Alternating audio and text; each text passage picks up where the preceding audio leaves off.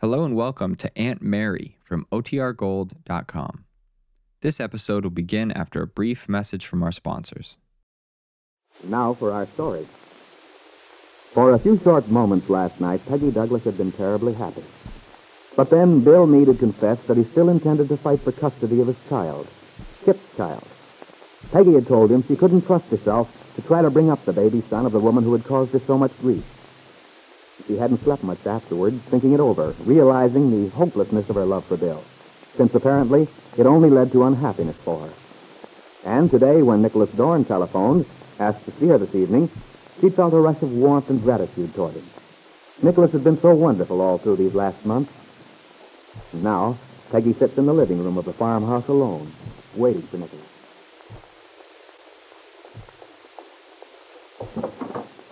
Oh, good evening, Nicholas. Come in. Hello, darling.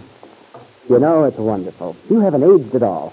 Aged? What do you mean? Oh, it's been years since I saw you. I thought it would show. See my gray hair? Oh, no. It's been exactly four days. Are you sure you don't mean years? Come on in, Nicholas. Days or years. It's chilly out here in the hall. Good enough, these Nick. He won't be back this evening anyway. He went down to his house. Oh? Sorry I missed him. He said to tell you hello. And so did Aunt Mary and Mandy when they left for the movie. Oh, and we're all alone. Good. Mm-hmm. Oh, not that they aren't lovely people, every one, but... Uh, well, my little Daphne, what's been happening to you? Why do you call me Daphne? Well, I don't know. It sort of fits you. Daphne was a nymph, quite a shy little nymph. Mm-hmm. When Apollo pursued her, she ran away and turned herself into a tree. Uh-huh.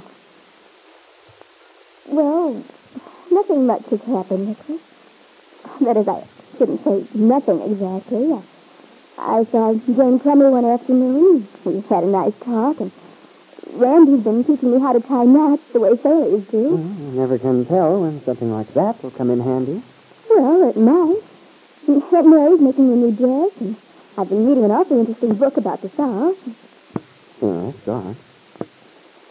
Well, I... I guess that's about all. Okay. Now, tell me what's been happening to you. I didn't ask what you'd been doing. Why, I don't know what you mean, Nicholas. What's the difference between what I've been doing and what's been happening? That's what I'd like you to tell me. Peggy, it's, it's no use, my darling. You might as well come out with it. We've got to get this over with. But Come on, out with it. Tell me about last night. last night... Well, you know, Bill came out. Yeah? And? We had an awfully nice dinner. I'm sure you did, but let's skip the menu, shall we? Well, Lefty was awfully funny. Aunt Mary must have given him a talking to, I guess. Anyway, he was so polite to Bill, it was painful. I'm sure Bill must have thought he was out of his mind. He kept passing him things, jumping up to get ice trays, offering him cigars. Uh, let's skip the social angle, too. Well, my goodness, you, you said you wanted to know about last night. I do. You know very well what I mean, little one. You're stalling, and you know it. I want to know, Peggy, what you and Bill decided. You can't turn yourself into a tree, darling. You're a mortal woman with a mortal woman's problems. At present, the problem of telling one man you love another. You do? Do you? Well, it, it isn't as simple as that, Nick. Why not? It should be. Either you love Bill Meade or you don't. When you put it like that, I don't know what to say. Well, let's see if I can help you. Now, you just answer yes or no. Now, which is it? It's yes. I mean, no. Oh, Nick, I don't know. To think when I was in absolute torture last night, I kept telling myself that tonight I'd know where I stood. Oh, I'm sorry, Nick. Did you, did you have a dreadful evening? Yeah, hmm, it's either grim in an interesting way or interesting in a grim way. I can't decide which. What did you do?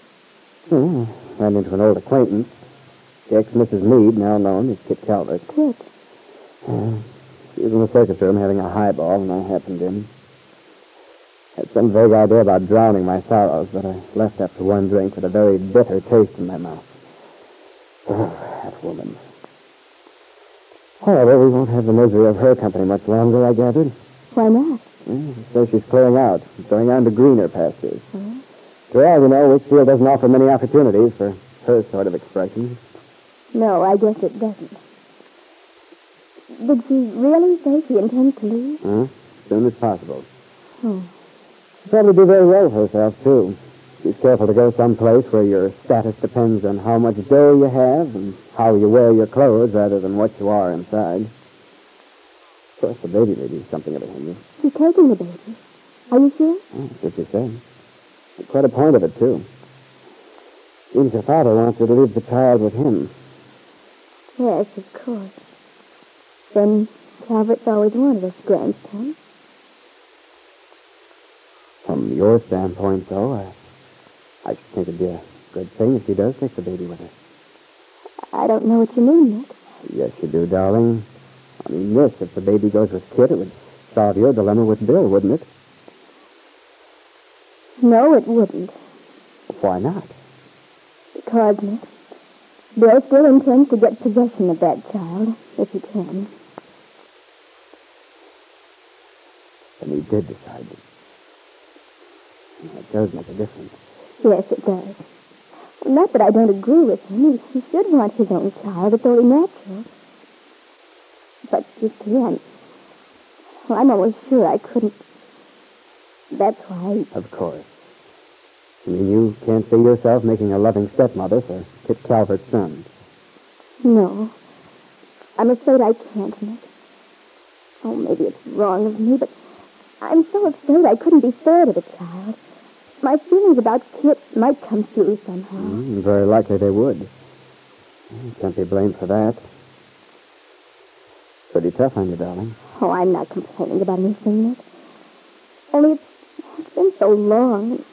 Well, I've just begun to get used to not having Bill in my life. I can't go back into all that again. I don't want to. And I told him so last night. Well, that does it. Peggy, darling, I, I've done my best to be on the level all through this Bill Meade thing. I didn't want to make a big pitch for myself while he was still tangled up with Kit. I've tried not to take advantage either of the fact that you were miserable and confused. Oh, I know it, Nick. I've appreciated it. You've been wonderful. There's a limit to how much a man can take, how long he can go on worrying about the other fellow. Darling, I purposely waited for Bill to have his say, to talk to you as a free person. But now, darling, I, I just can't be noble any longer. Peggy, I, I love you. I love you like fire and stars and mountains. It's, it's a big love. It has even me scared.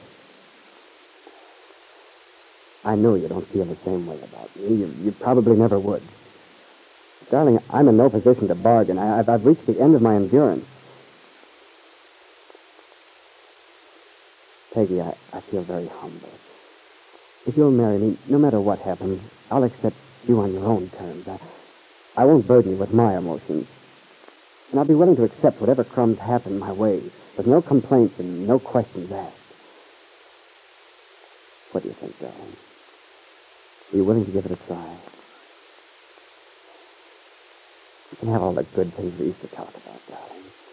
The companionship and the laughter. It can be so peaceful, too. Yes, I think we could. Once, some time ago, you were willing to go ahead to, to get married right away. Peggy, I'm, I'm going to take you up on that now. Will you marry me, darling? Yes, Nicholas. Yes, I will. Nicholas Dorn took Peggy in his arms, then kissed her mouth tenderly, ardently. And yet, as she stood within his embrace, cool and somehow detached, Peggy's thoughts went back again to the memory of when Bill had first kissed her. And for a moment, the world had blotted out.